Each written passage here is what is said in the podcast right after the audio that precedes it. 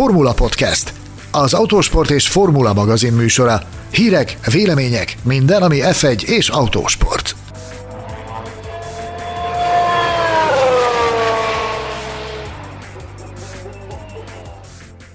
A helyszínen nem érdemes Forma 1-es futamot nézni. A mai versenygépek hangja már semmi élvezetet nem jelent. A nagy díjak sorrendjeit előre eldöntik.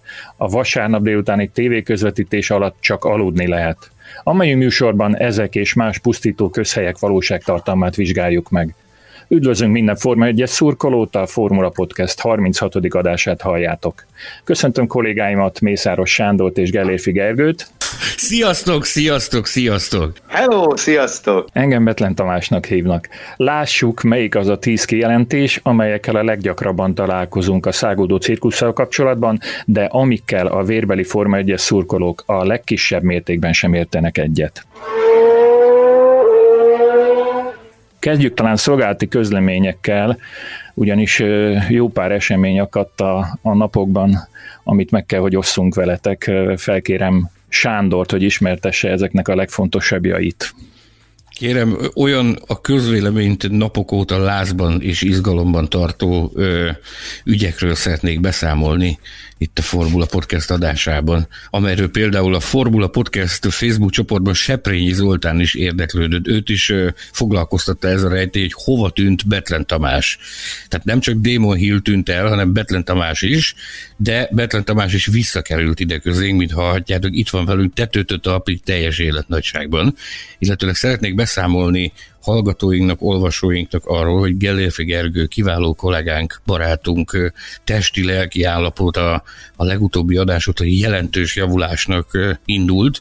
Ez abban nyilvánult meg, hogy tegnap éjfél körül már kettő szelet pirítos kenyére elfogyasztására is képes volt, úgyhogy az összes többit a, a hallgatóink fantáziájára bízunk. Azt hiszem ezzel ki is merítettük. Vagy inkább a ne.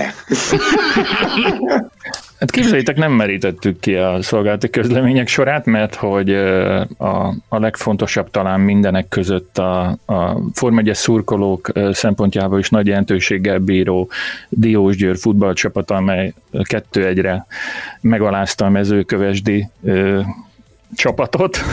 Ez volt a, a hétvége talán egyik legérdekesebb híre, a másik pedig az, tudod, hogy... Bocsánat, a mai... tudod, mit mond, tudod, mit mond erre a, a, a magyar internetes folklór kultikus alakja, a labdarúgásra kapcsolatos kultikus alakja, Tips Mix Csabi? Erre azt mondja Csabi, hogy bombász formász. Adiós, bom, bombász formász. Az, amit mutattak. Így kell kezdeni a szezont, azt hiszem. A másik fontos esemény pedig, hogy évfordulót ünneplünk, ugyanis ma három éve vezetett Forma 1-es autót a, a, a a körünkben megtalálható Mészáros Sándor életében először, és szerintem azóta se vedettél. Hogy hogy is volt ez? Hát kérlek szépen, a Forma 1-es autó az itt áll a, a, a garázsban, a, a rendes, autó, rendes autó mellett. Egy műanyag Forma 1-es autóról van szó, ami, a, ami három évvel ezelőtt a legény búcsúban kaptam a barátaimtól, és ezt a bizonyos összejövetet Betlen Tamás szervezte, azzal, a, azzal a, az aljas és megfontolt szándéka, hogy én legyek az első ember, aki a Hősök terén Forma 1 autót vezetett Budapesten, és ez fotókkal jól dokumentálva meg, meg is történt. Nehéz elfelejteni azokat a pillanatokat, amikor a forró augusztusi éjszakában egy kis piros műanyag Forma 1 autón ülve megjelentem én. Szabó Bicok Szilárd, az MTVA operatőre volt a, az egy lóerős hajtóerő, ami, ami tologatott engem, és riogattuk a turistákat körbe-körbe a hősök terén. Emlékezetes pillanat volt, ezúttal is köszönöm neked is, Tamás, és mindenki másnak is, aki, aki, aki részt vett azon a bizonyos eseményen. Gergő nem lenne méltó, hogyha te ez nem tudnál semmit hozzátenni ez a, ez a szolgálati közlemény sorhoz, légy szíves valamit te is ismertes, mi minden történt vele az utóbbi 24 órában. Nem kívánok beszélni róla, köszönöm. Menjünk. Oké, okay, lépjünk tovább. Szóval a 10 pusztító közhely, ami igazából nem is 10, hanem 11, hiszen megint van egy, egy különleges, egy, egy hm, hogy is kell ezt mondani? Honorary mention. Egy van erre magyar kifejezés? Hát külön egy díj. külön díj, egy egy rendkívüli helyezett a listán, egy 10 plusz egyedik bejegyzés. Tiszteletbeli említett. Ha megengeditek, akkor ezt én olvasom fel, jó, hogyha lehet. Ez úgy hangzik, hogy régen jobb volt az F1, ez már nem olyan jó. De köszönjük ennek a digitális figurának, hogy kifejezte a véleményünket helyettünk is. Igen, azért tettük ezt a külön díjas helyre, tehát hogy nem a lista rendes tagjai közé, mert hogy ez egy ilyen összefoglalása mindannak, ami, ami, ami jó pár külön pontban elő fog kerülni a listán, ezt nagyon sokszor halljuk, hogy persze régen volt jó, régen volt jó. Hogy miért halljuk ezt ennyiszer, azt viszont készülünk arra, hogy egy külön adásban fogjuk kibeszélni, tehát ez a másik, amiért itt nem akarjuk részletesen fejtegetni ezt. Fogunk szentelni ennek a, ennek a gondolatnak egy külön műsort, hogy régen jobb volt a Forma 1, ma meg már nem jó, és megpróbáljuk majd megcáfolni, ugye Sándorom? Igen, természetesen. Ezzel leszünk. És akkor most két helyek között hagytok engem, hogy azért egy mondatot sajtoljatok már ki magatokban, hogy miért volt régen jobb. Miért érzi mindenki úgy, hogy régen jobb volt? Az Minden, idő, nem csak a Forma egy, ugye? Az idő megszépíti a dolgokat. Ezt, ezt szerintem túlzás nélkül lehet mondani, hogy az, az embereknek a Hát gyakorlatilag ez az érzés van meg, hogy régen, amikor neked is, amikor 18 éves volt, de úgy gondolod, hogy jobb volt, pedig lehet, hogy nem volt jobb, nem? Vagy igen? Na látod, jobb ez, volt. Itt, ez itt a kérdés. Hogy jobb volt-e 18 évesen neked? Igen, neked, neked. Nem, de, de, de nyilván van egy ilyen, egy ilyen vonal, persze, nosztalgia mindennel kapcsolatban, ami régi, tehát és nyilván van, ami tényleg jobb volt régen. Meg korábbi adásban ez fölmerült. Tehát mondjuk a magyar foci az valóban jobb volt régen. Vagy a... láttam, láttam, ezzel kapcsolatban, láttam ezzel kapcsolatban egy falfirkát, ami, ami úgy hangzott, hogy régen minden jobb volt, csak a kever nem, az régen is bi volt. nem tudom, én, én nem éltem soha a keverddel, de de valahogy ez, ez szerintem egész jó visszaadja ezt az érzést, tehát hogy, hogy az emberek csak... mindenre úgy gondolják, hogy régen, régen jobb volt. De az, az, az szerintem csak annak tudható, hogy az idő megszépíti a dolgokat. Gergő, ezt szerintem ezt ezt a hiányosságát tudjuk orvosolni. Sanyinak, a nem? mindig borzalmas volt. Tehát, Jó, de, de lesz egy esemény, ahol személyesen találkozunk nem sokára, és, és ott talán de lesz alkalma kipróbálni a kevertet Sanyinak. Ha arra célzol, hogy a lakodalmamon lesz kevert, akkor nagyot fogsz csalódni, barátom, ha leérkezel ide Borsodból. Itt Csongrádban nem fogyasztunk kevertet lakodalmakon.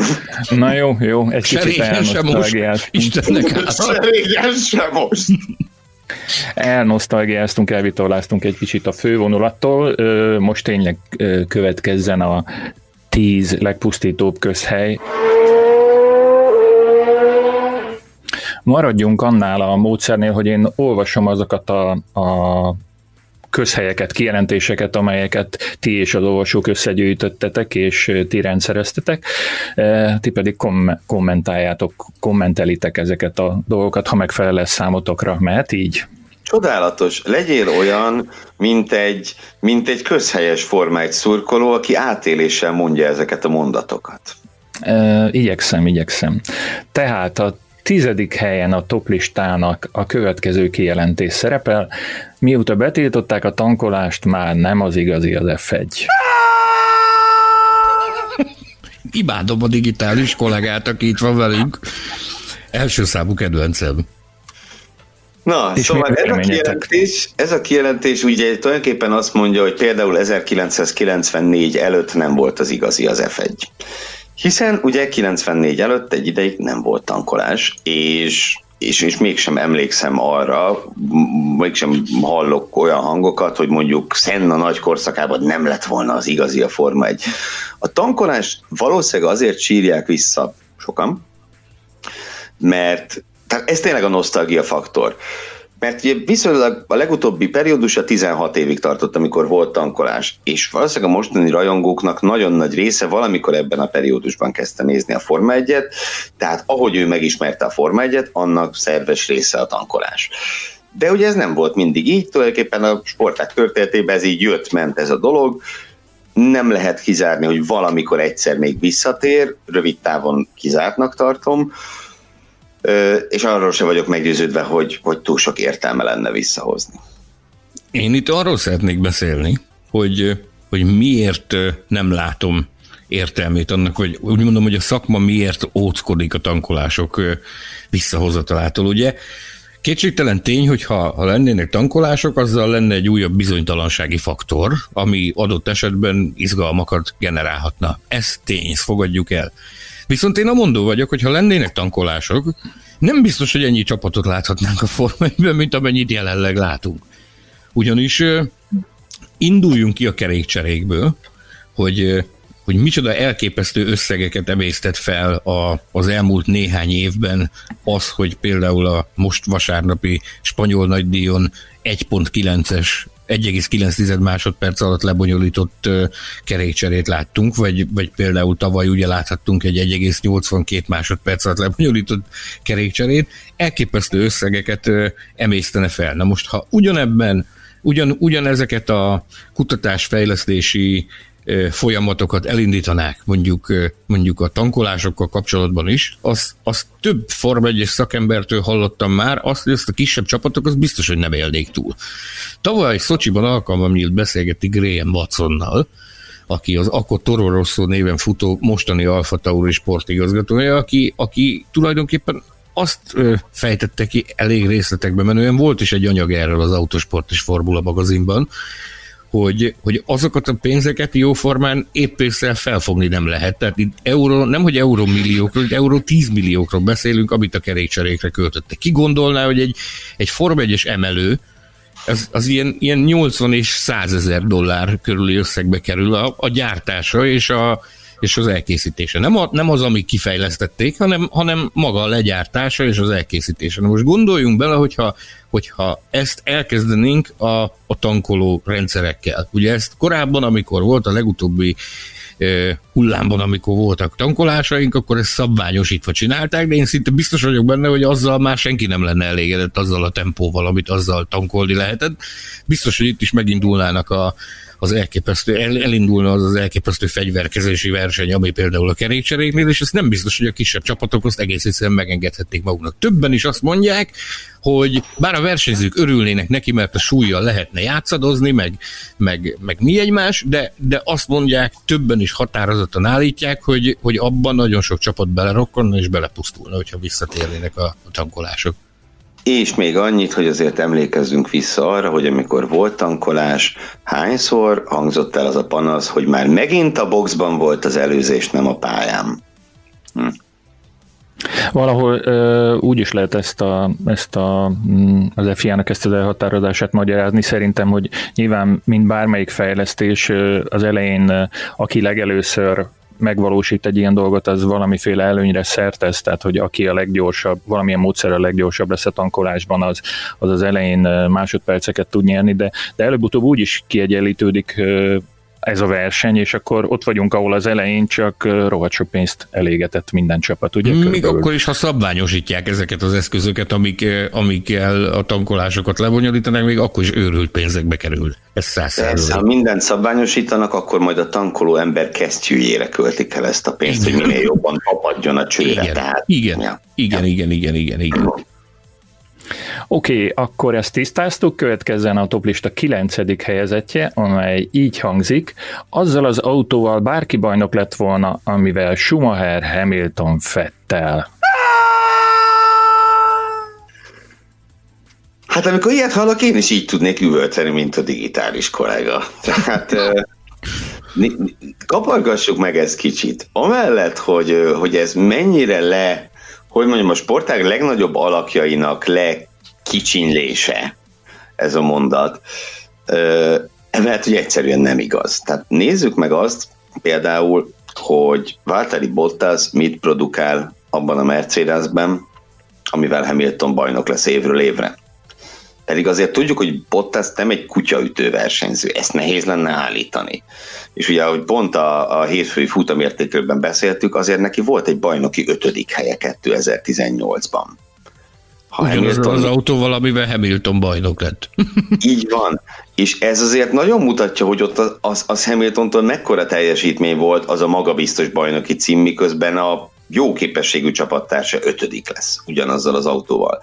De ugyanígy, ha azzal a Ferrari valamivel Schumacher nyert, bárki bajnok lett volna, akkor, akkor Barrichello-nak minden évben második helyen kellett volna végezni a pontversenyben. Uh, Én mondhatok még a ö, 2009-es év a, a massza baleset kapcsán beugró Badauer és Fizikella, akik szintén jó, jó, oké, okay, oké, okay, de Picit más volt a leányzó fekvése, de ugyanazzal az autóval azért illet volna sokkal-sokkal jobb teljesítményt nyújtani, mint amit, mint amit ők nyújtottak. De, de hogyha csak ugyanabból az évből, tehát maradunk ugyanannál az évnél, Jensen Button és a Brown GP és Rubens Barrichello. Tehát a, a, a Button húzta és dobálta sorozatban a futamgyőzelmeket, a, a, a Barrichello is ott volt, ugyanazt az autót vezette, de, de esélye nem volt az elején érdemi, érdemi sansza nem volt, hogy futamokat nyerje. Később nyert ő is versenyeket, ez tény, de akkor már az egy, az egy sajátos és speciális helyzet volt, de ez, ez csak a közelmúlt. Én biztos vagyok benne, hogy a, a Forma 1 a régmúltja is tele van, tele van ilyen ilyen példákkal, rengeteg ilyen példát tudunk találni erre, amikor igen, ugyanaz a jármű volt, vannak ugyanakkor másod is, hogyha visszagondolunk például a, a Schumacher-féle Benetton korszakra, az például, az például az a kategória, amit a mai napig azért úgy gondoljuk, hogy az büdös egy picit. Tehát ott azért hallottunk is könyvkákat. Főleg a 90 könyvek igen. születtek róla, hogy, hogy igen, ugyanúgy nézett ki a két autó, de, de talán mégsem volt ugyanaz. Ezt valószínűleg soha nem fogjuk megtudni, hogy, hogy mi az igazság. valószínűleg soha nem fogjuk megtudni, hogy mi az igazság, de ott például, ott például nagyon jó kijött ez, hogy ez a tétel sem, sem mindig igaz, de azért vannak kivételek. Tehát kényes mm, téma. Igen, igen, igen. És nyilván annyit ez még hozzá kell tenni, hogy ez a gondolat abból fakadhat, hogy rendszerint a a legjobb autóval rendelkező versenyző nyeri a világbajnokságot. De hát ugye ez egy technikai sport, és ez, és ez így, úgy, úgy szóval ez így normális. De tegyük hozzá, hogy ez csak rendszerint van így. Tehát azért, azért tudnánk ellenpéldákat hozni. Már is itt egy új adás téma, amikor nem a legjobb autóval versenyző pilóta nyerte a világbajnokságot. Én nem mondó vagyok, én amondó vagyok ezzel kapcsolatban egyébként, hogy mindig a csomagot kell nézni, és nem lehet csak az adott pillanatnyi szituációt figyelembe venni. Tehát az, hogy, az, hogy hogy lesz valakinek a legjobb autója, az egy folyamat eredménye. És nagyon sokszor hajlamosak az emberek rásütni arra, hogy persze az övé a legjobb kocsi, és nyer. De az az ember, aki azzal az autóval nyer, az, az azért az esetek túlnyomó többségében borzalmasan keményen dolgozott a csapatával együtt azért, hogy az az autó a legjobb legyen. Adott, ez esetben, van, adott esetben még kockázatot is vállalt azért, hogy, hogy ő abba az autóba üljen. Most én nem akarom itt magasztalni újfent Louis Hamilton, de emlékezzük vissza rá, hogy mit mondtak annak idején, milyen vélemények fogalmazottak meg, amikor a, a nevelő egyesületétől, a McLaren-től átigazolt a Mercedeshez, ami gyakorlatilag, gyakorlatilag egy középcsapat volt akkoriban mindenki azt mondta, hogy fú, itt vége a karrierjének, itt off, itt, itt, eh, itt lehet menni a, a melegebb éghajlatra, mert ebből nem lesz újabb világbajnoki cím. Ezt ő maga is több ízben hangsúlyozta az utóbbi időben. Én nem mondom azt, hogy az csak az ő munkája, de hogy ő is hozzátette azt a csipetnyi pluszt, amit hozzá kell tenni egy, eh, egy csapatnak a munkájához, aminek a végeredménye az, hogy a legjobb autót produkálod, az biztos vagyok benne, hogy ő is hozzátette. Ennyi. Köszönöm, akkor megismerkedtünk eddig két pusztító közhelyel, következzen a toplista nyolcadik helyezettje, egy olyan kijelentés, amely úgy hangzik, hogy ma már csak a gumispórolásról szólnak a versenyek. Hát igen, és régen nem szóltak róla. Ugye erre én ennyit szeretnék válaszolni. Te mennyire, spórolsz, te mennyire spórolsz az abroncsokkal, kedves Gergő? Avasd be bennünket az abroncsokkal kapcsolatos spórolási szokásaidba. Amikor én néző piros lámpától kigyorsítok, az néha döbbenetes. Na mindegy. A, amit, tehát amit mondani akartam, ugye, hogy a sporták történetében voltak éppen mindig fontos szerepet játszott a, a spórolás. Vagy az abroncsal, vagy az üzemanyaggal. Kicsit lapozgassuk a történelmkönyveket. A 80-as években teljesen szokványos dolog volt, hogy egy versenyzőnek elfogy az üzemanyaga a verseny végére, és nem ér célba. Teljesen normális dolog volt. Nyilván miért történt meg ez vele? Mert túl sokat használt az mit jelent? Hogy nem spórolt eléggé. Az abroncsokkal ugyanígy bánni kellett, ugyanígy kezelni kellett az abroncsokat. 60-as, 70-es évekből is vannak olyan, ö, olyan versenyzők, akikkel kapcsolatban a, a sporták történészei kiemelik, hogy mennyire jól kezelték a gumikat. Miért kellett jól kezelni a gumikat? Hogy ne fogjanak el. Akkor az micsoda? Ja, vigyázni kellett rájuk. Ez, ez nem egy új dolog. Ez mindig így volt, csak talán az a helyzet, hogy most sokkal többet tudunk, mint régen. A csapatrádióban halljuk, hogy a pilóta hogy panaszkodik a gumira, 70-es években nem hallotta senki. Az se, hogy a versenyző tudatában volt annak, hogy neki spórolnia kell az abroncson, neki vigyáznia kell rá, és a másik, ugye, hogy kapunk rengeteg grafikát, ami megmutatja, hogy pontosan hány százalékos az abroncs, mondjuk én ezeket nem szoktam elhinni, de, de tehát sokkal több az információnk, és ezért tűnik úgy, mint hogy sokkal jobban kéne itt mindenre vigyázni, de én nem hiszem, hogy ez így lenne. Tegyünk még hozzá annyit, hogy ha adott esetben ez a tétel valamilyen formában egy, van, is, van is igazságtartalma, kik voltak azok, akik ebbe az irányba terelték a dolgokat? A csapatok ők voltak azok, amik a, akik a Pirelli érkeztekor ö, arra tettek javaslatot, hogy az lenne a jó, hogyha egy kicsit gyorsabban kopó abroncsokat ö, gyártana a Pirelli, és bocsátana a rendelkezésükre, mert hogy elegük van abból, hogy a Bristol, Bristol annak idején olyan gumikat szállított, amivel nem egy versenyt, vagy egy verseny hétvégét, hanem adott esetben kettőt vagy hármat is végig lehetett csinálni de ugye akkor is azokra az, azokat az abrócsokat is kellett kimélni, azokat az abrócsokat is be kellett osztani, csak úgy, mint a mostaniakat. És ez egy nagyon-nagyon bölcs meglátás a részedről, hogy nyitottabb a világ, jobban belelátunk a dolgokba, sokkal jobban belelátunk a dolgokba, mint akár tíz évvel ezelőtt. Nem, hogy arról, abban, hogy mi volt a 60-as, 70-es években, azokban nem láttunk bele, az se, hogy mi volt a 80-as években, viszont az utóbbi tíz évben olyan szinten kinyílt a, a Forma 1 kapuja, hogy gyakorlatilag a világon mindenről értesül az ember oda az a televízió képernyők előtt ülve. Persze, hogy ez, hogy többet hallunk erről, ez az emberekben azt az érzést kelti, hogy a, ez már az egész, ez semmi másról nem szól, csak a gubi, gubispórolásról, úgyhogy a digitális kollégának ismét igaza volt. Én, én azt gondolom ezzel kapcsolatban, hogy hogyha nézzük, hallgatjuk a, a Form 1-es közvetítéseket úgy, és mondjuk egy 10 vagy 20 évvel ezelőtti állapottal összehasonlítanánk, hogy hányszor hangzik el az abroncs, meg a gumi, meg a spórolás szó, akkor, akkor valóban, valóban többször hallanánk erről, de, de valószínűleg ugye ez a magyarázata a, a, a történteknek, amit Sanyi és, és Gergő is mond, de, de valószínűleg tényleg csak azért, mert, mert egyre több információ jut el hozzánk, de nem húzom ezzel tovább a meglehetősen göröngyös okfejtéssel az adást, hanem ugrok a hetes kijelentésre, amely úgy hangzik, hogy a helyszínen nem lehet élvezni a futamot, nem lát semmit, csak egy csíkban elsuhanó autót. Na ez az, amitől én egyébként teljesen padlót fogok. Tehát, és akkor fogok elsősorban padlót ettől a kijelentéstől, amikor olyan embertől hallom, aki egyébként fennen hirdeti, hogy ő még soha életében nem járt Form 1 futamon Megragadnám itt az alkalmat, hogy egy kicsit korteskedjek és kampányoljak a Hungaroring és a Magyar Nagydíj mellett, hogy itt, itt már ugye nagyon régóta működik az a rendszer. Idén nem lehetett élni vele nyilvánvalóan az ártkapuk miatt, de, de, de itt nagyon szépen működik ez a Forma egy klubos rendszer, ami a, ami a világon nem mindenütt adatik, meg nálunk viszont van ilyen, ahol a, ahol a magyar állampolgárok kedvezményes áron juthatnak jegyhez. És azt kell, hogy mondjam, hogy az, az gyakorlatilag amennyibe egy Forma 1 jegy kerül, azt az ember egy péntek-szombat este, ha elmegy valahova mókázni, ez biztos, hogy eldorbézolja annak, annak az árát, és azt meg kell adni az embernek saját magának azt az esélyt, hogyha egy évben 20-21 futamot végignéz a televízióban,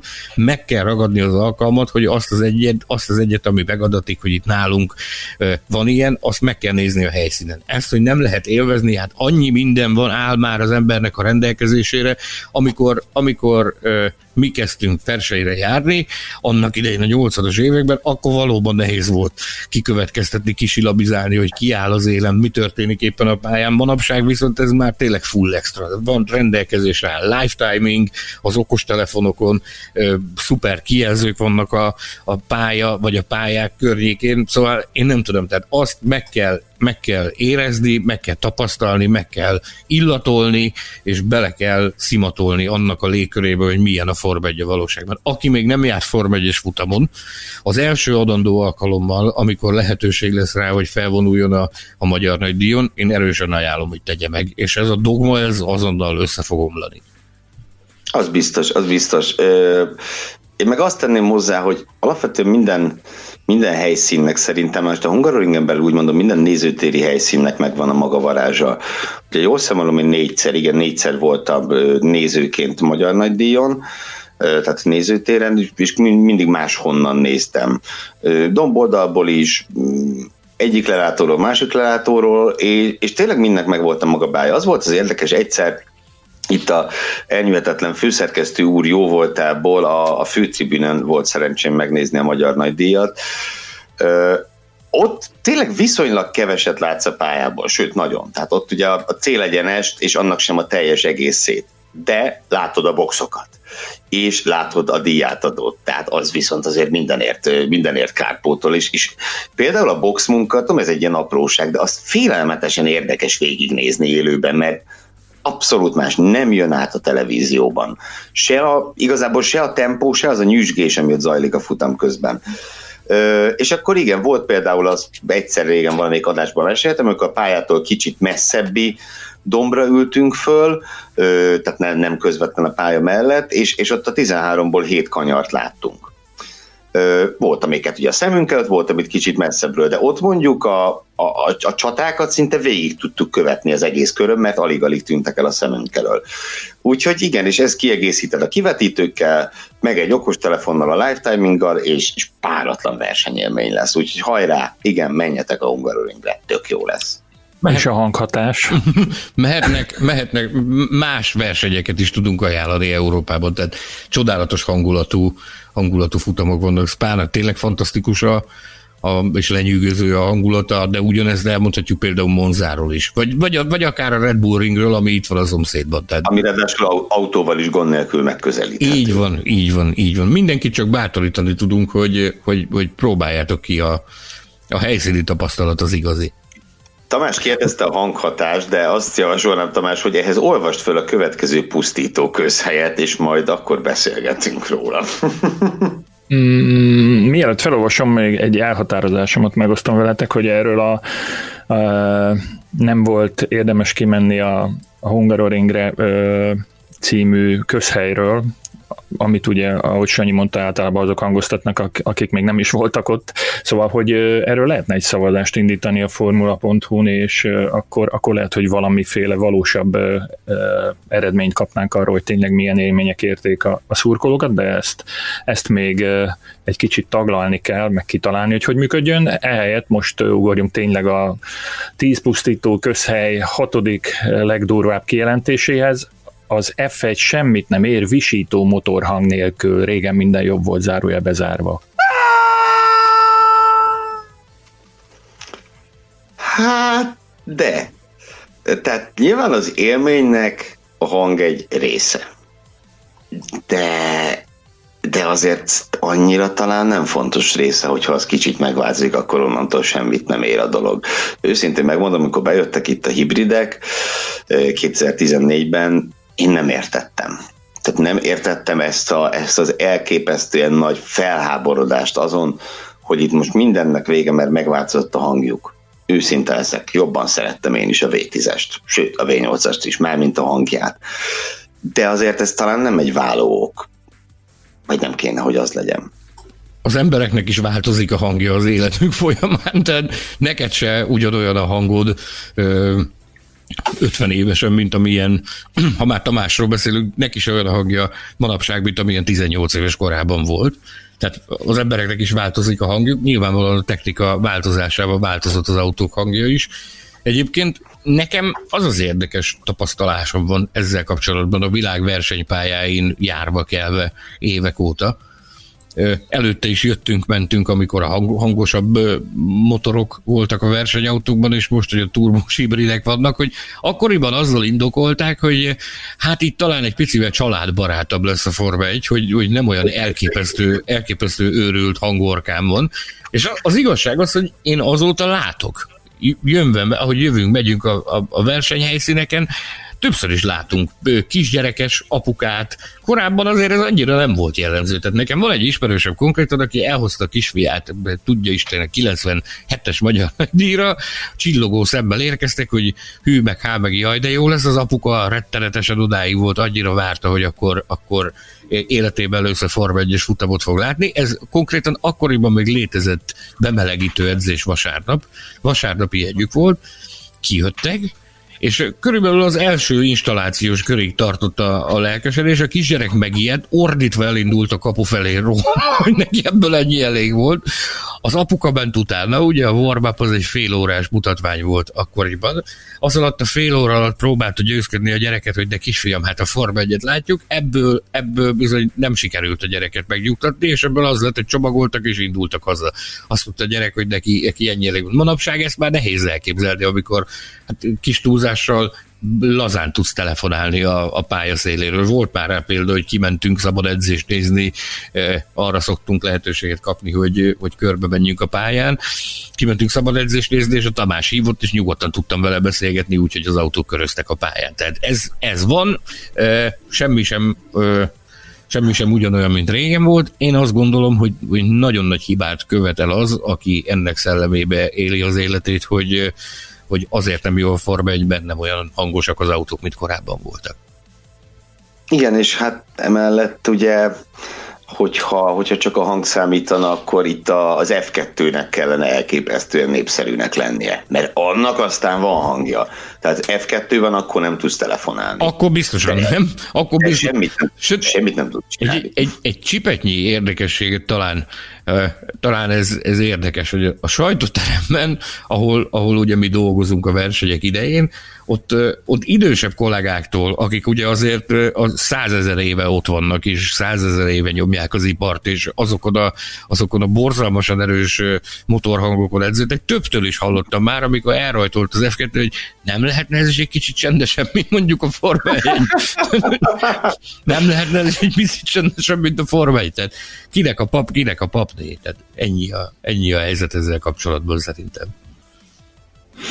Tíz legpusztítóbb közhely című műsorunkat halljátok, és eljutottunk öt olyan közhelyig, amelyet próbáltak a kollégák megcáfolni. Ezek röviden úgy hangoztak, hogy mióta betiltották a tankolást, már nem az igazi az F1, az az autóval bárki bajnok lett volna, már csak a gumispórolásról szólnak a versenyek a helyszínen, nem lehet élvezni a futamot, az F1 semmit sem ér visító motorhang nélkül.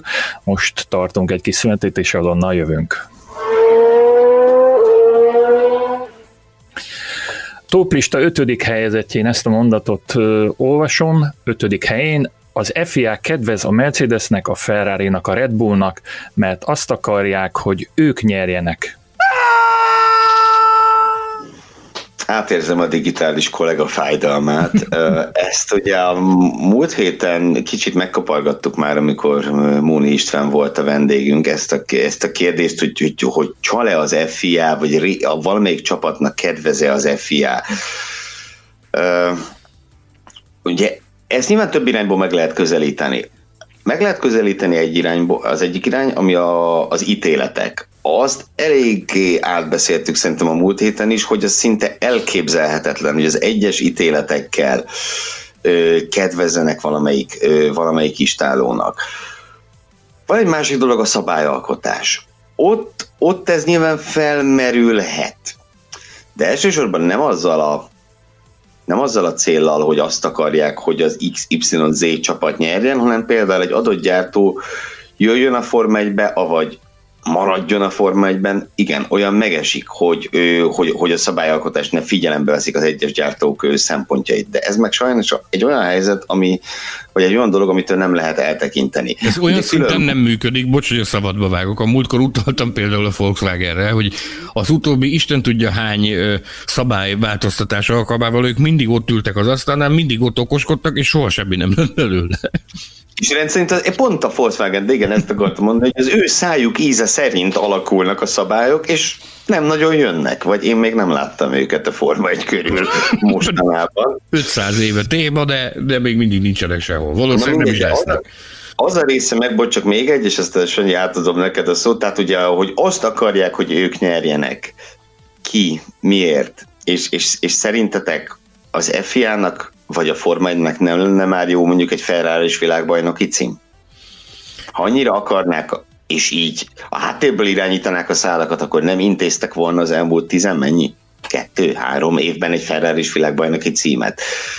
Ö, na, én ezt ugyanúgy közelítem meg ezt a kérdést, mint a múltkor. Tegyük fel, hogy valaki, valaki azt mondja, hogy akkor ú, ezt nagyon jó lenne elcsalni, ezt a világbajnokságot. Ki az, aki ezt bevállalja?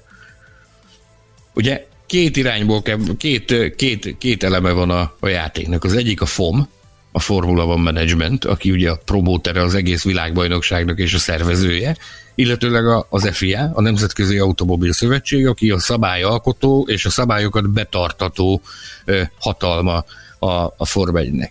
Tehát ki az, aki ezt bevállalja? Ki az, aki azt bevállalja, hogy egy 70 éves múltú ö, sorozatnak, a legelitebb autosport szériának a, az árfolyamát, az értékét egy tolvonással leértékeli, mert valaki adott esetben ö, elkezd, elkezd énekelni, hogy ja, amúgy tudom róla, hogy ezek ezt elcsalták. Tehát nem olvasnánk erről nap mint nap, hogy... hogy... Igen, és egyáltalán hogy maradna titokban? Tehát e- erről sok embernek kéne tudnia. Igen. Hogy maradna? Pontosan, pontosan. Tehát sok embernek kellene tudnia, ahol emberek dolgoznak, azt tudjuk nagyon jó, hogy ott előbb-utóbb a, a madárkák is elkezdenek csiripelni. Egy. Kettő, ki az, aki ezt bevállalja, hogy hazavág egy, egy ilyen múltú világbajnoki sorozatot egy, egy ilyen őrültséggel, hogy belekezd egy ilyen manőverbe, hogy na akkor most ezt a világbajnoki sorozatot elcsaljuk. Ez szerintem, ez szerintem, aki ilyen kijelentéseket tesz, már pedig gyakran hallani, tehát nap mint nap lehet hallani. Én közel állok olyankor ahhoz, hogy a digitális kollega hangján szólaljon meg, amikor, amikor ezt hallom, de, de sajnos ez is úgy tűnik, ez, ez kiírthatatlan a, a, a szurkolói fejekből a, a tisztelet a kivételnek, így mondom, de, de jó lenne egyébként erről leszokni egy kicsit, hogy, hogy ezt te, te gondolkodjunk, mielőtt ilyen kijelentéseket teszünk. Igen, és tényleg mikor ki, amikor éppen, amikor éppen egy csapat fönt van, azért is van úgy megfogalmazva, hogy a Mercedesnek, a ferrari a Red Bullnak. Mert ugye amikor a Schumacher volt, akkor a Ferrari-nak csaltak, ugye volt is ez a poén, hogy FIA, mint Ferrari International Assistance, akkor a, amikor a Fettel volt, akkor a Red Bullnak csaltak, most nyilvánvalóan a Mercedesnek csalnak, hát hogy máshogy nyerhetne egy csapat, hogyha nem csalással. Úgy, hogy, Tamás beléd úgy, hogy a, a szót. Egy, a, egy olyan ember irányítja például a Nemzetközi Automobil Szövetség, szövetséget, aki ezer szállal kötődik a Ferrarihoz. Tehát nyilvánvalóan a Mercedes szekerét igen, tolja elő. van. Tehát ez egy teljesen értelmezhetetlen ez a fajta, ez a fajta feltűnés. Persze, igen, az ember hajlamos belelátni dolgokat, de ez az élet más területén is így van, de higgyetek nekünk, nincs ilyen. Azért hadd legyek egy kicsit kontrapunkt, tehát hogy is, ismételjek valamit, amit, amit azért gyakran hallunk, hogy mikor nyert utoljára ö, olyan csapat, olyan pilóta, ami nem Mercedes, Ferrari vagy Red Bull színekben ö, versenyzett, aki nem ilyen overában indult. Gergő, én most 2009 nagyon tudom a Brown GP, előtte 2005-6. Ja, hát McLaren, ugye a Louis Hamilton 2008. És, 2005-6 Alonso. Räikkönen Legkülön Ferrari-val nyert. De, de nem világbajnoki címet, hanem, hanem futamot egyáltalán, szól a futamot. Ja, futamot mikor? Uh-huh. Hú. Uh-huh. Ez jó Hú, kérdés. Hát a Lotus. A Lotus, Igen, Lotus lesz az 13 Ausztrália. Így van. Ugye? Jó, e- Igen. ezzel csak arra próbálok rávilágítani, hogy tehát a konteókra van ok azért tulajdonképpen, hiszen más nem nagyon tudja megmutatni a, lehetőségeit, az erejét, csak ez a három csapatot utóbbi 7 évben, 8 évben, de, de azt hiszem, hogy, hogy ilyesmit csak képzelegni lehet, elképzelni valóban nem. Ugorjunk a toplista negyedik helyezettjére, a kijelentés úgy hangzik. Megnéztem a rajtot, aztán alszom egy nagyot, úgyse történik semmi, csak körbe-körbe mennek. Gratulálunk annak, aki, aki ilyen, ö, ilyen ö, kliséket pufogtat hétfő délelőttönként a munkahelyen, vagy a, az ABC-be menet, vagy akárhova. Tehát ö, én szerintem pont az ellenkezőjéről árulkodik a valóság. Tehát lassan ott tartunk, hogy sőt, szerintem ki lehet jelenteni, hogy a, a forma egy Istennek, Istennek áll a, a, az alapműveltség része.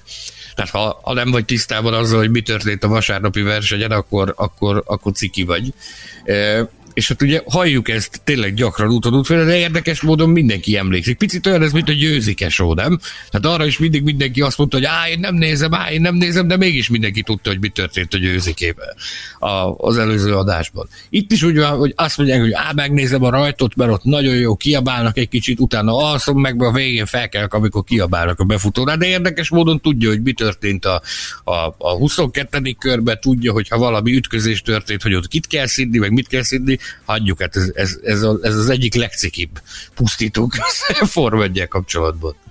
És roppant durva le, leértékelése a világ egyik legcsodálatosabb sportágának. Tehát, hogy tulajdonképpen egyfajta meditációs zenévé minősíti le a Formula 1-es futamokat, ami segít a szundikálásban és a rántott pús, illetve a marhapörkölt megemésztésében. Ja, ez na mindegy. Az a rész meg, hogy semmi se történik, csak körbe-körbe mennek. Azon vagyunk itt egy ideje, és kezdem azt hinni, kezdem úgy érezni, és ezért nagyon hálás vagyok a Formula Podcast csoport kommentelőinek, mert ez nekik is köszönhető, hogy tehát, hogy minél jobban nem emlékszem, hogy kezdtem a mondatot, mindegy. A lényeg, hogy, tehát, hogy minél jobban figyeled azt, hogy mi történik, annál több izgalmat fogsz találni a versenyben. Tehát olyan, nincs, olyan nincs, hogy úgyse történik semmi, mert, mert minden versenyben megvannak azok a mozzanatok, még ebben a spanyol nagydíjban is, ami hát nem volt, nem volt izgalmas verseny. Semmiképp sem, de maga, maga érdekességei, a, a, Fettel sztori, ami volt, a, mindaz, amit tehát hétfőn egy órát beszéltünk erről a versenyről, ami, ami elvileg dögunalmas volt, elvileg. És mi, mindig van valami, és, és ha szundikálás helyett figyelünk, akkor, akkor, akkor nagyon jó lesz, és élvezni fogjuk. Hogyha akarunk a, a közhelyek pufogtatóinak valami segítséget adni, edukálni őket, akkor lehet, hogy volna értelme valami kis, kis útmutatót, egy kis, kis listát szerkeszteni, egy top 10 listát, hogy mire érdemes figyelni egyébként egy Form 1 futamon. Nagyon jó ötlet. Adás ötletnek fölírjuk, hogyan nézzünk Forma 1-es versenyt. Nekem ez tetszik. A lehetőségek tárháza most már kifogyhatatlan, ahogy beszéltünk róla, annyira nyitott már a sport, tehát tényleg olyan, olyan információkhoz juthat hozzá az ember menet közben, ami, ami egész egyszerűen uh, hát az elképesztő kategóriában tartozik, kivált kép adnak fényébe, hogy, hogy, hogy hogy is nézett ki a versenyek online figyelemmel kísérhetősége mondjuk 10-12 évvel ezelőtt, ahhoz képest tényleg hátborzongató, hogy, hogy mennyire belelátunk már a, a történésekbe, és hát ez egy összetett sport. Tehát nem csak, nem csak azt kell nézni, hogy mi történik az elején, tehát a, a emberek a mezőny középső régiójában, hátsó régió, régiójában rendszerint az életük harcát vívják vasárnap délutánonként. Hát hogy lehet erre azt mondani, hogy unalmas? Azt hiszem, mm, mm, ugye jó, jó pár adása korábban, de a Net, Netflix szériáról nagyon sokat beszéltünk, és ez a legnagyobb erénye talán ennek a, ennek a sorozatnak, ami a Forma 1-ről két évadon keresztül folyt, hogy, hogy pont ezeket a hátsó traktusban folyó harcokat, meg a, meg a kis adokkapokat adok kapokokat, hű, ezt így kell ragozni, mutatták Igen. be nagyon, nagyon, nagyon, nagyon jól és, és szépen és érthetően. Ajánljuk mindenkinek, aki esetleg mégiscsak úgy gondolja, hogy, hogy inkább alszik a Forma 1 nézze végig ezt a szériát, akár mind a két évadot, és rájön néhány nagyon fontos kulcskérdésre. Egyébként a bocs, annyit hadd mondjak, hogy ezért ennek valószínűleg ennek a dolognak jót tett az, hogy, hogy ugye nemrég kettő óráról háromra tolták el a futamok rajtját, tehát így azért belefér egy szundi, az ebéd és a, és a verseny között, és akkor talán a verseny már ébren lehet végig. Tudod, ki az, aki, melyik az a szegmens, aki a leginkább háborog emiatt az eltolt rajtok miatt? A magyarok, mert nem tudnak szundikálni? Az újságírók kérlek szépen, ugyanis elbuktunk ezzel kereken egy órát.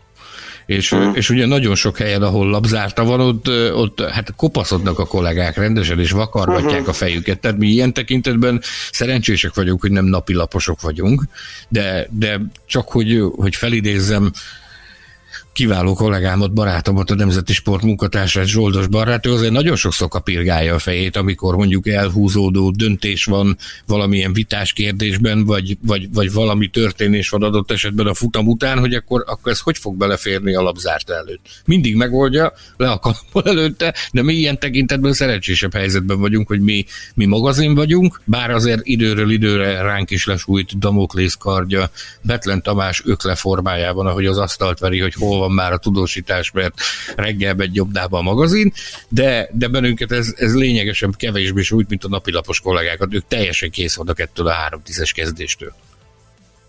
Hm, egyébként nem kapcsolódik szorosan a témához, de miért is tolták egy órával hátrébb, hogy más kontinenseken is jobban lehessen nézni, fogni, élvezni, nem? Mi volt az oka ennek? Amerikaiaknak, amerikaiak kedvéért, ugye ott, ott visszafele megyünk az időben, hogyha, hogyha átmész a nyugati partra, akkor, akkor 8-9 órát mész vissza.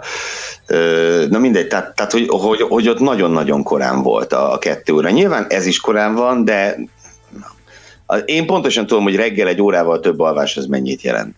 Illetőleg az volt még a, a, a hivatalos komment, hogy valóban az, amit mondta, hogy még adott esetben egy, egy, egy ilyen bagatel marhaság is szerepelt az indoklásban, hogy az európai emberek is még tehetnek egy könnyed délutáni sétát a versenynézés előtt az ebéd után. Erre is utalt a FOM annak, annak idején, hát ezen a hasát fogta a rögést. Ezek, ezek nem ismerik a magyarokat, sétálni ebéd után, szundikálni kell ebéd után. Ennyi. Hát arra pont elég az az egy óra, igen. Következzen a pusztító közhelyek top 10-es listájának harmadik helyezettje, mely így hangzik, a mai F1-ben már nincsenek egyéniségek.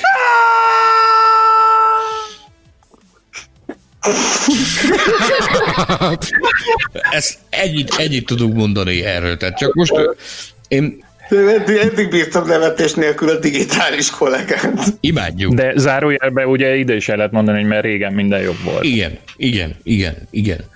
Egész nyugodtan használhatod ide is ezt a, ezt a pusztító közvető, régen minden jobb volt. Én csak annyit mondok, hogy, hogy nem tudom, tehát ha most visszaugrunk itt a, itt a karantén időszakra, csak hogy egészen itt maradjak a, a, a közelmúltban, ha visszaugrunk a karantén időszakra, nem tudom, hogy ugye ezek a fiatalok, akik most itt vannak, azért elég jelentősen hozzájárultak ezzel a szimulátoros őrülettel, meg a, a, a twitches, meg közösségi médiás agybajjal, amit produkáltak azokban az unalmas hónapokban, hogy azért a rajongók kapjanak valamit belőlük. Tehát most nem tudom, ha például, ha például most kis, kis túlzással élünk, ha mondjuk Nigel Mansell idejében történik ez, nekem óriási kedvencem volt, Isten, istenítem a palit a mai napig, de hogy például abban az időszakban mit kaptunk volna a versenyzőtől, hogyha akkor történik ilyen karanténosztori. Nyilvánvalóan nem volt internet, nem volt más, de akkor oké, okay, ők is megcsinálták a maguk sóját abban az időben, de nem, volt ennyire, nem, volt, nem voltak ennyire nyitottak a világ felé, mint ezek a gyerekek.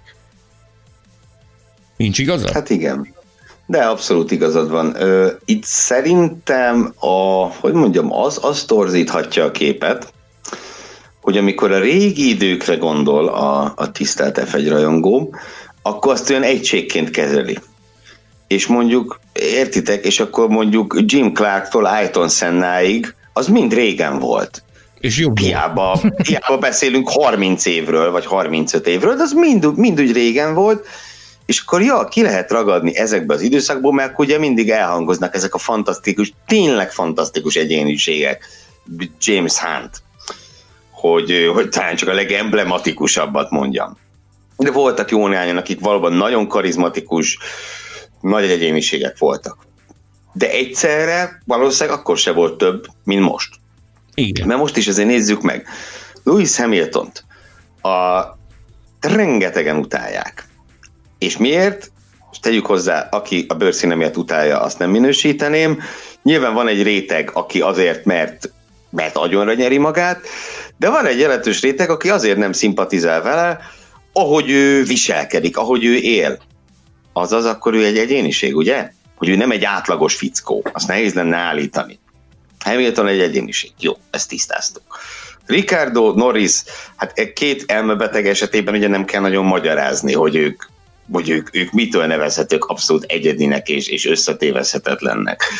A Kimi Räikkönen szintén egyszerű és megismételhetetlen figura. Ö, iszonyúan fog hiányozni, ha elmegy. Nyilván a hátsó régiókra kevésbé figyelünk, de Nikolás Latifi, ugye volt szerencség Sanyinak köszönhetően vendégül látni, ő is egy, egy roppant, derűs és, és izgalmas, izgalmas figura, és, és azért egyre inkább bontakozik ki a, ki a személyisége Forma egyben is és nyilván van, akit, Sebastian Fettelre se tudnám azt mondani, hogy nem egy nagyon-nagyon határozott egyéniség attól függetlenül. Bármit is mondtunk róla mi az elmúlt, az elmúlt időkben.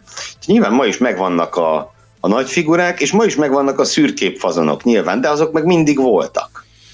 Volt egy olyan időszaka a közelmúltban a Forma 1 amikor, amikor tényleg igaz volt az a mondás, hogy, hogy a csapatoknak a PR gépezete az, az beidomította a pilótákat, és tényleg sótlan nyilatkozatok, sótlan interjúk, sótlan megnyilvánulások áradtak a, a, a szurkolók irányába, viszont a közösségi média szerintem ez, ezt nagyon szépen kibalanszírozta, kiegyensúlyozta. Tehát igen, lehet egy, egy versenyzőt különböző PR tevékenységgel, vagy PR eh, irányelvek alapján beszéltetni, nyilatkoztatni, meg nyilvánultatni, de viszont a közösségi médiában mindenki a magá, minden, mindenki önmagát adja. Én úgy gondolom, hogy ez, ez hozott egy olyan reformot ebbe a folyamatba, hogy ha valamikor, akkor most tényleg nem lehet kijelenteni azt, hogy, hogy a mai F1-ben nincsenek egyéniségek. Ez ugyanis felszíre hozta, hogy nagyon is vannak egyéniségek, olyan egyéniségek, akiknek, akiknek nagyon komoly véleménye van. Ugye mindig azt hallottuk, hogy hát ezek még a véleményüket sem merik megmondani, mert hogy a csapat az, az mit mond erre. Most itt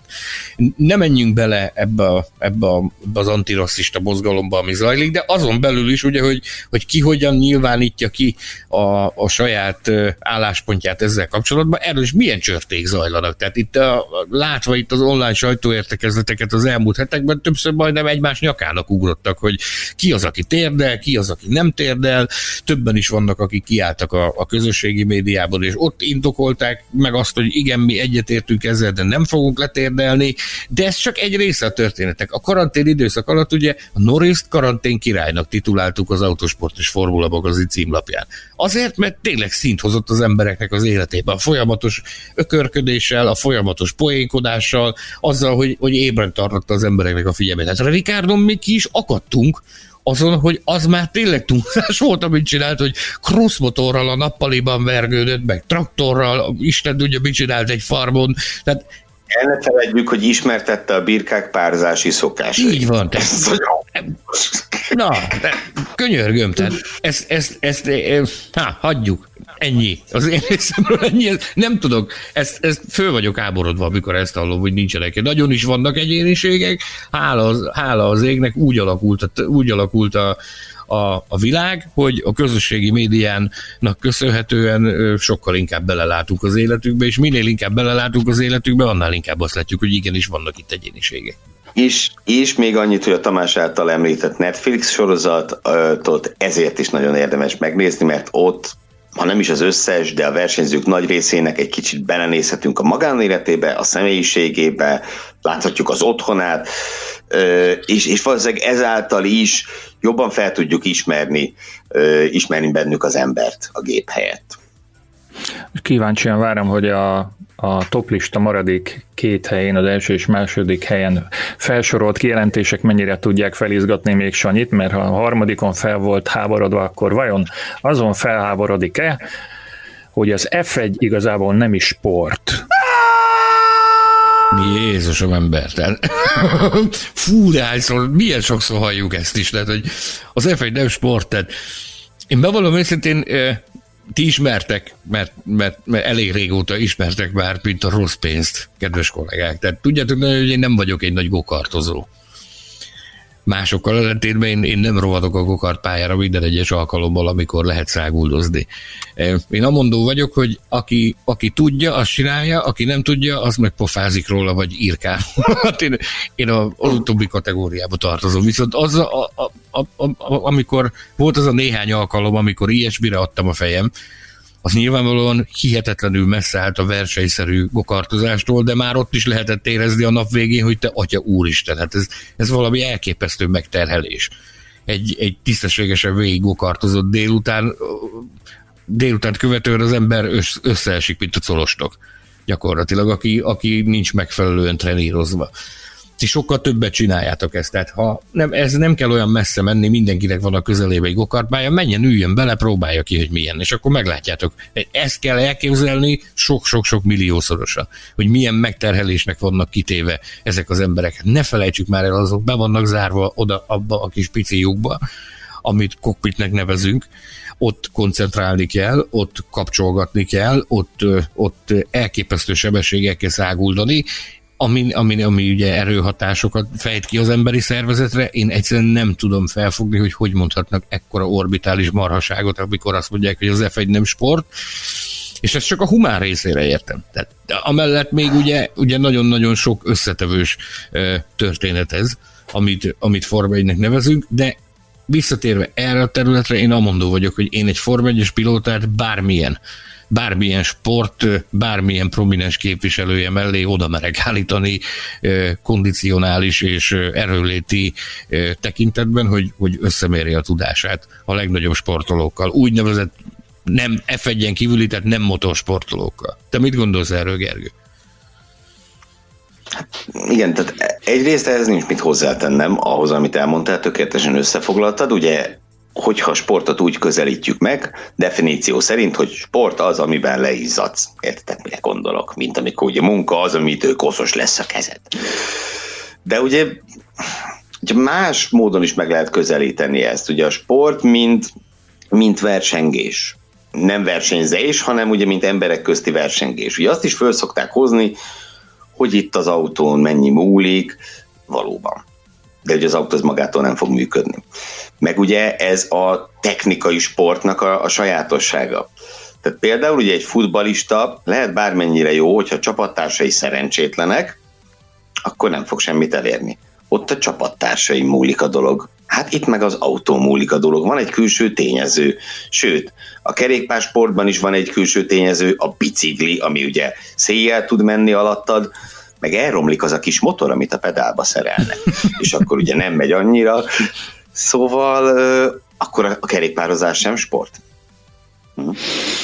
Mondd ki, más. E, illetve, hogyha, hogyha a nem sport a Forma 1, akkor a, a Forma 1-es versenyzők se sportolók, de akkor miért edzenek naponta kétszer edzőteremben, és miért járnak mentális felkészítésekre? Itt Ja, én úgy tudom, a börtönben is szokás edzeni, és ott is vannak ilyen tré, mentális dolgok, és mégse sportolók. Na jó, akkor Ezt ez nem gondoltam komolyan. Ne, nem gondoltam komolyan. Bukott Én erre értettem, hogy mennyire összetett történet ez. Tehát amellett, hogy, hogy a, a, a testüket, hát amikor nézed, hogy milyen gyakorlatokat hajtanak végre, hát az, az egészen hajmeresztő. Én láttam most például egy Perez amikor Perez a koronavírus miatt karanténban volt Milton Keysben, Angliában, onnan posztolt egy videót, ahol így az, az oldalára fordulva nézte a, a szabad edzést, úgy, hogy a feje gyakorlatilag egy széken volt rajta. Tehát egy ilyen háromszöget alkotott a szék, a talaj és a Perez teste, és a, a, a, a nyakizmaid úgy trenírozta, hogy, hogy ő úgy, úgy, te, úgy nézte a, a televízióban a szabad edzést. Tehát az valami egészen elképesztő, ez csak egy. Ugye nagyon sokan nem is szeretik megmutatni azt, hogy, hogy milyen speckó módszerekkel ö, tréningezik azokat a bizonyos ö, testrészeket, amiket ö, a versenyzés specifikusan tréningezni kell. Nagyon jó, egyébként Magyarországon is nagyon jó szakemberek vannak, akik ezzel foglalkoznak, de arról tudnak ezek igazán jól. Majd lehet egyszer meghívunk egy fíziót, egy forvegyes fíziót a, az adásba, és beszélgetünk vele arról, hogy, hogy, hogy mennyire összetett munka ez, és ők tudják azt igazándiból megcáfolni, hogy mekkora orbitális marhaság az, amikor valaki azt állítja, hogy ez egy nem sport. Következzen a tíz pusztító közhely, amit a Forma 1-ről hallunk, amit mondanak című adásunk, toplistánk első helyzetje. A kijelentés így hangzik, a mai Forma 1 túl biztonságos.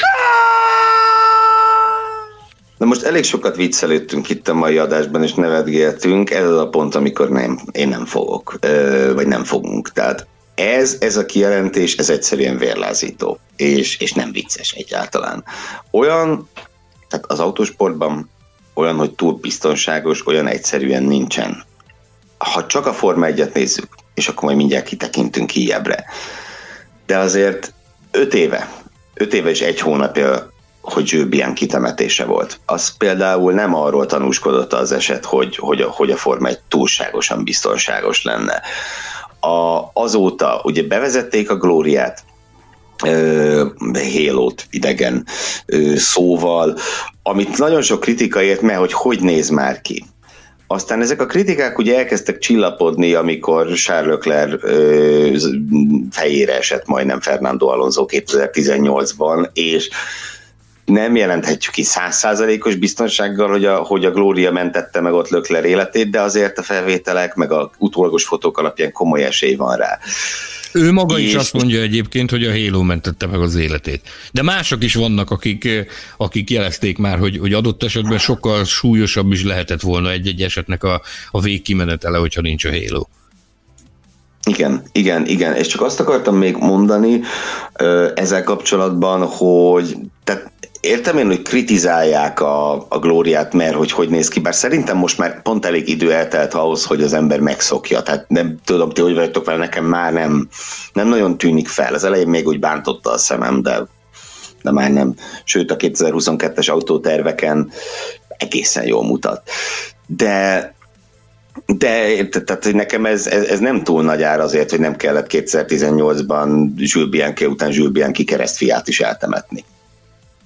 Mi lett volna, hogyha 12-ben van a Marussián egy, egy ilyen glória, amikor Mária de Virotta neki rongyolt, ugye neki hajtott egy, egy, pedokban parkoló kamion leengedett hátsó emelőjének, szóval az is megmentette volna. Nehéz megmondani. Tehát az, az nehéz megmondani, ahhoz ismerni kéne becsapódás szögét, de adott esetben adott esetben őt is megvédhette volna. Biankit nem, tehát ott, ott a Halo önmagában nem jelentett volna megoldást, ott, ott az azóta bevezetett virtuális safety car, a, az a, az a policy, amit azóta bevezettek, hogy munkagép nem megy a pályára, úgyhogy csak sárga zászló van, ö, annak a balesetnek az elkerülésére mm, erre lett volna szükség. Uh, igen, és ugye még nyilván még most sem túl biztonságos ez F1, ezzel akartam befejezni, tehát még mindig vannak olyan dolgok, amik, amik, amik kivéthetetlenek. Mert egy olyan baleset, ami történt tavaly Spában, és amiben, amiben elhunyt Antoine Hüber az F2-ben, az, az a Forma 1 is halálos lett volna. És ugyanúgy, megtörténhet, és ugyanúgy megtörténhetett volna ez száz százalék, hogy az is halálos halállal végződött volna Forma 1 szinten is, és ugye láttunk tényleg nagyon sok olyan balesetet az elmúlt néhány évben, amikor, amikor, amikor ültünk, és azt mondtuk, hogy te, atya úristen, ez, ez hogy történt? Tehát a szerencse minden egyes alkalommal ott volt, hogy ez bizony, ez bizony brutálisabb is lehetett volna. Tehát nem lehetünk elég éberek, és nem lehetünk eléggé hálásak azoknak a szakembereknek, akik a, akik a versenyautók biztonságán és a, versenyzés biztonságosabb tételén fáradoznak, és tesznek érte elképesztő erőfeszítéseket. Lenyűgöző, csodálatos, de soha nem lesz teljesen biztonságos az autóversenyzés, ez teljesen biztos.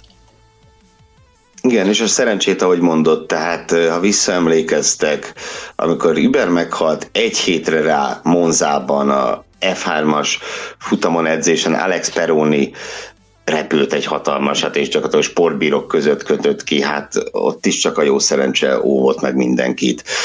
Fernando Alonso 2016-ban Ausztriában, bocsánat, Ausztráliában hát az is, az is hát borzongató volt, úgyhogy igen, vannak itt, vannak itt nagyon necces szituációk, és ide kapcsolódik kicsit még egy mondat, amit, amit azért nem válogattam be külön a listára, mert ide kapcsolódik, hogy régen még az esőben mentek, régen még nagyon mentek az esőben, igen, és néha meg is haltak ott az esőben régen. Tehát, hogy ez, azt is Na, figyelembe értitek. kell venni ennél az orbitális marhaságnál, hogy régen bezzeg mentek esőben is, hogy, hogy egészen más járművekkel versenyeztek akkoriban, mint ami mint amivel, mint amivel most versenyeznek. Tehát ezeknek az autóknak a, a, a karakterisztikája, ezeknek az autóknak a jellege, azt már tudomásul kell venni, hogy ez, ez nem feltétlenül esőre van optimalizálva, tehát ezt, ezt azért érdemes szem előtt tartani. És nem gondoljátok úgy, hogy a, a nézők egy része, tudom a választ persze, de azért megkérdezem, a, éppen azért néz autósportot, versenyautókat, mert, mert olyat lát, amit ő maga nem merne megcsinálni, és igenis nem, hogy nem biztonságos, hanem kifejezetten veszélyes az, amit művelnek ezek a, ezek a pilóták. van egy, van egy nagyon jó mondás, nem jut eszembe, hogy ki mondta, de majd, majd ki fogom keresni, mert ez nekem megvan valahol elrakva. Azt mondta a Forma 1-es személy, azt hiszem volt versenyző, hogy nagyon szeretünk nagy baleseteket látni. Egy dolgot szeretünk még jobban látni, hogy a baleset után a versenyző saját lábán száll ki az autóból. És ez abszolút így van.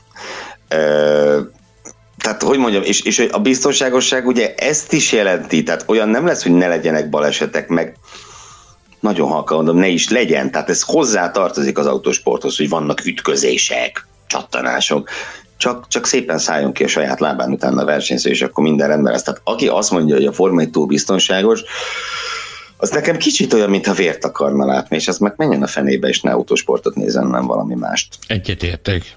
Ennyi az én részemről. Sa- Mond. Sajnos, sajnos, sajnos el kell mondanunk, hogy éppen a hétvégén és éppen Miskolcon történt egy olyan baleset, amelyikben életét vesztette az ország egyik legismertebb, meg legelismertebb navigátora Tóth Zsolt, és hát nem is, nem is tudom, nehéz szavakat találni, és nem is kell, hogy ez a tény, ami történt, ez, ez bizonyíték legyen a, a, ennek a közhelynek a, a cáfolatára, de... Nem, csak de... arra tudjátok, akárhányszor, akármilyen motorsport eseményre mész, a jegyen az első mondat, ami oda van írva, hogy a motorsport veszélyes. És az ilyen esetek, mint ami ez a szörnyű tragédia Miskolc Rallin, ezek emlékeztetni fognak rá minket, és minél ritkábban történnek, annál jobb. Mert nyilván olyan se lesz, hogy soha. Tehát nem lehet kiküszöbölni egyszerűen a versenyzésből a haláleseteket, az egy, az egy fikció. De minél ritkábban történik, annál jobb. Köszönöm szépen, akkor nagyjából a végére értünk a toplistának. Ha megengeditek, villámgyorsan felolvasom, hogy mit tartott a Formula Podcast gárdája a tíz legpusztítóbb közhelynek. Mióta betiltották a tankolást, már nem az igazi az F1, azzal az autóval bárki bajnok lett volna, ma már csak gumispórolásról szólnak a versenyek, a helyszínen nem lehet élvezni a futamot, az F1 semmit sem ér visító motorhang nélkül, de FIA kedvez a top csapatoknak. Megnéztem a rajtot, aztán aludtam egyet. A mai F1-ben már nincsenek egyéniségek, az F1 nem sport, és végül a mai Formula 1 túl biztonságos. Záró gondolat, hozzá tudtak-e tenni még ez a tízes listához valamit? Záró gondolatként én annyit szeretnék elmondani, hogyha valaki valamelyikkel nem ért egyet, amit mi elmondtunk, de mondjuk, a, de mondjuk kilenc másikkal igen, akkor én azt mondom, hogy már megérte. Tehát nyilván nem akarunk mi olyan szerepbe tündökölni, hogy mi vagyunk itt a, izé, a nagy megmondó emberek, akik mindent jól tudunk. Egyszerűen olyan dolgokról fejtettük ki a véleményünket, amiről egyezik a véleményünk, és amiről azért határozottan úgy gondoljuk, hogy, hogy, hogy igazunk van, de hogyha valamivel mégse értetek egyet, akkor a Formula Podcast Facebook csoportban, kommentek között nagy szeretettel várjuk, és, és beszélgessünk a témákról, tök jó lenne. Sani? Nagyságrendileg ugyanezt tudom elmondani, amit a Gergő. Nem akarunk megmondó emberek lenni, viszont ez a lista, ez egy jó kis emlékeztető mindenkinek arra, hogy, hogy milyen orbitális marhaságokkal lehet találkozni a hétköznapokban. Én ehhez egy dolgot tudok még, még annyit szeretnék hozzátenni, hogy szeressétek az autósportot, és szeressétek nagyon a biztonságos autósportot. Tehát a versenyzésért nézzük a, az autósportot, ne pedig a balesetekért és a bukásokért.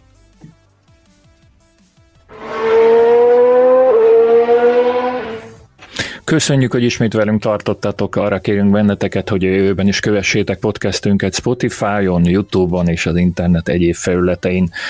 Csatlakozzatok Facebook csoportunkhoz, melyet Formula Podcast néven találtok meg, kérdezetek tőlünk a közösségi médiában vagy e-mailen, a címünk podcastkukacformula.hu, és ha bárhol szóba kerülünk, nem olasszátok elhasználni a Formula Hó Podcast hashtaget. Évezétek a Forma 1 közben olvassátok a formula.hu-t, lapozgassátok digitális és nyomtatott magazinunkat, nézzétek tévéműsorainkat és szeressétek az autósportot. Munkatársaim Gellér Figergő és Miszáros Sándor szerkesztő kollégák, valamint Hilbert Péter technikus nevében is búcsúzom. Pár nap múlva ismét találkozunk. Sziasztok! Formula Podcast az autósport és formula magazin műsora. Hírek, vélemények, minden, ami F1 és autósport.